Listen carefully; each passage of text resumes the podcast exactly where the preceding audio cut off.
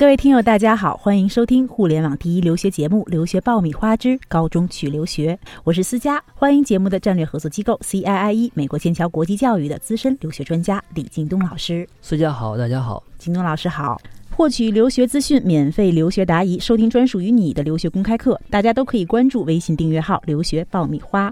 九月份，在我看来是一个神奇的月份。上一波的学生入学，那么相应的新一波的这个应届的申请者们呢，也是忙活起来了。是的，嗯，那么怎么趁着这一波新鲜出炉的招生季动起来？新一年的这个美高申请怎么起头？怎么准备？就是我们今天要聊到的话题。这里是互联网第一留学咨询分享节目《留学爆米花》，欢迎继续收听哦。那李老师，如果从现在开始准备留学的事宜，申请美国的高中，那怎么着手？那从哪里开始呢？新的招生季，那我们首先要看一看上一季整个的低龄留学它的变化大致有哪些。因为美国的这种呃像低龄留学、高中生留学，它每一年每一年的整个的申请的状态是有一些变化的趋势的。嗯，所以呢，我们首先要看一看上一年度在整个的美高的留学它有些什么样的不一样的东西，然后我们再根据这些变化，我们再来看一看呃新的招生季学生们应该怎么做自己的准备。怎么去选择自己适合的学校？嗯，就是按照新的一个游戏的规则，然后来进行一个针对性的着手的准备。哎，对，就是这个意思。嗯，我们回顾上一年度的低龄的留学的特点的话，优质的学校录取的比例是什么样子的？我们可以看到一些什么样的特点呢？从整个的录取比例来看，美国的顶级学校，不管是寄宿的还是走读的，它的录取学生的比例都是在持续的走低。举一个我们学校的例子，因为我们自己学校以前从来没有发生过三十比一的录取比例。那么今年我们的有一个学校，他今年只录取了一个学生，收到了三十份以上的简历。呃，所以这个在我们的系统里面也是第一次出现的。这是我们一个顶级的学校。同时，我们参考其他的像这种寄宿联盟的非常优质的。呃，排名靠前的学校，他们的录取比例也是在持续走低，而且连续两年号称顶级学校的最惨烈招生年。哇！呃，就是说明申请这些顶级学校的中国学生是越来越多，而且录取比例是越来越低。嗯，那另一方面就是这个录取的比例走低，是中国的学生距离他们的这个要求有差距。一个是呃，中国学生在近一两年，呃，不管是英语的水平，或者是对国际的整个趋势的了解都比几年之前有了长足的进步，尤其是语言水平。那么在今年和去年，我们发现了一大批的学生，他的托福成绩都是在九十一百以上。嗯，那么这类学学生是比比皆是。另外呢，很多有意愿出国留学的学生，他都是提前开始了做留学的准备，包括去国外学校的考察。呃，学生交换类的项目，所以这些学生呢，从个人素质和有了长足的进步，他们对顶级学校的追逐要比以前热烈，所以造成了整个的这种顶级学校录取比例的持续走低。嗯，有点僧多粥少，水涨船高的意思。呃，对，整个学生水平多了，但是顶级学校的位置实际上没有变得更多，相反是持平或者是下降。所以呢，对于中国学生来说，他的这个几率就会更少一点。从一六年开始，有很多顶级学校在酝酿一个新的学生测试系统，就是他们已经不满足于过去的标准化测试了，所以他们在酝酿有一种新的呃系统来测试学生的全面的素质。那这个新的系统呢，叫 CSA 测试，它主要是可以去考察学生的创造性、求知欲、好奇心、独立的思考能力，还有一个道德判断力。实际上，如果再加上标准化成绩的话，那么我们看，实际上这些学校在挑完美的学生，考察你的其他学习以外学术能力之外的啊，你的呃求知欲或者你的创新创造能力啊，那这些呢，就是决定了这个学生在学校里面是否一进去就能如鱼得水。CSA 的这个系统现在有多少的学校在采用？那刚才您说到了有一个您这边的一个学霸三十比一，然后录取了这个一，他是一个什么样的情况？呃，我们这个学霸呢，今年是申请的我们一个男校，叫男生，是个男生。对对对，这个学生非常非常优秀，从数理化各方面都是学校的前三名，同时托福考了一百零二分。嗯啊，所以呃，他当时本来申请学校的时候，我们其实是有点担心是否能被我们这个男校所录取。结果他的申请一递交过去，学校是第一时间马上给我们做了个回复，那么告诉我们他们就要这个学生了。为什么？因为他的材料准备的非常非常充分，而且他自己有很多年的出国游学的经历，就是假期或者是做这种交流访问，这种经历非常丰富，而且他自己的各方面的素质确实是非常高。哦，阅历非常的丰富。没错，没错，就是不单是学霸，而且也是一个完美的学生。经历是非常被看重的。对，除了我们看到他有一个更高的要求、更高的水准之外，那还有一些什么样的其他的这种特点？没的这申请的时间有没有相应的一些变化？会有变化。那除了刚才说的整个的录取率走低之外呢，一个是看像刚才你提的，呃，很多顶级学校的申请时间都是往前移了。那么很多学生呢都会在提前。一年的时间向这些学校发出申请，要提前一年，提前一年，甚至有的更长时间要做准备，或者跟学校约现场面试啊，这是一个。第二个呢，就是学生出国的渠道，今年是非常非常多样化。像我们 CIE 美国剑桥，因为我们是跟整个这个中国市场上所有能有中学生留学的机构在合作，所以我们就发现今年我们合作的机构比去年和前年明显增加了一大截。而且很多机构是我们之前从来没有见到过的。那么另外呢，就是还有一个学生跟家长在选择学校方面，今年变得非常非常理性。那么像过去我们碰到过那种 一坐到这个地方就跟我们说我要好学校，像这种的这种案例，今年我们见的非常非常少了。那么家长会很理性的来跟我们说，我的孩子有什么特点，呃，想去什么样的学校。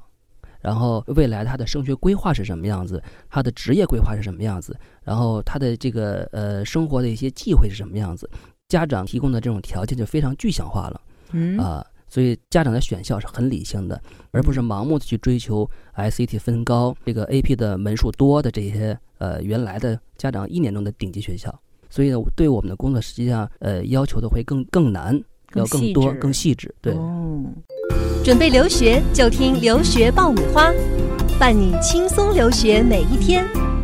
聊到了这么多的这个变化呀、现实啊，那对于今年呃，这个家长正在着手开足马力的在准备手续的时候，有没有更好的一些小的 tips 给这些家长们？应该注意一些什么？啊，对，首先有意。呃，想让自己的孩子出国去读中学的家长呢，那是可能可能你要比之前要更早的准备了。那比如说你要选择呃，二零一七年春季入学或者是秋季入学，那你现在就要开始做准备，或者是准备一些孩子必要的一些语言啊、背景啊、他的相关的护照啊，你都要现在开始准备了。就不管是春季和秋季，实际上现在准备春季的呢，呃，晚一点点，因为。所以，如果是春季走的话，现在没有语言成绩去考了，但这这也没有关系，因为很多学校在春季的时候，它的这个语言要求是有可商量的这种。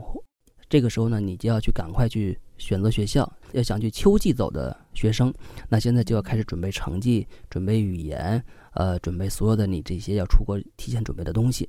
啊，再晚之后，你可能挑学校的余地就会很少了。嗯，啊，你在呃准备的过程中呢，一定要找专业的。公司，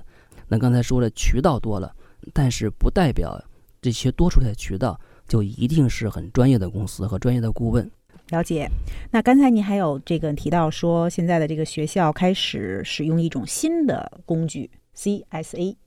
嗯，CSA 呢，大概啊，它的这个三个字母，我想可能就是代表着这个创造性啊、求知欲啊，还有这个好奇心。这个 CSA 是不是也就像托福一样，我们就要进行一个准备的一个考试吗？还是说，呃，是学校的一个衡量的标准而已？呃，这个并不是所有学校都要用这个测试系统。这些顶级学校，他都要用各种各样的办法，从这么多的一个海量的学生申请里面找出他愿意要的学生。呃，所以他要用不同的这种测试工具，嗯，或者是有的顶级学校是要求学生去通过另外一家。第三方的面试公司帮他做筛选，现在只有三十二所学校在试准备，是在二零一六到二零一七年开始进行测试。哦，所以是一个新的测试的工具。对对对，它只是说明就是这个，尤其顶级学校对学生要求，在标准化考试之外，又增加了一个全面素质的一个测评。嗯，比如说这个学校它今年要启用了 CSA，那我们在申请材料的时候需要做出一个调整来顺应它的这个考核吗？这个倒不用，因为嗯过去私立中学提交申请材料的时候，都要求学生提交自己在就是学业之外的各方面的一些能力证明，包括证书、视频、呃这种图片，或者是照片，或者是现场的这种表演，都是要求提学生来做提供。所以，呃，这个测试只是它会出一套测试题来进行一个哦学生能力的测试。这个测试题它是在通过你递交的材料，还是说跟你面试的时候，它这套测试题是让学生去填写的。材料当中多了一项这个填写的一个小试卷儿的那种？对对对对对，也是在学术能力之外的一些所有的这种才艺或者是嗯特殊的技能。嗯，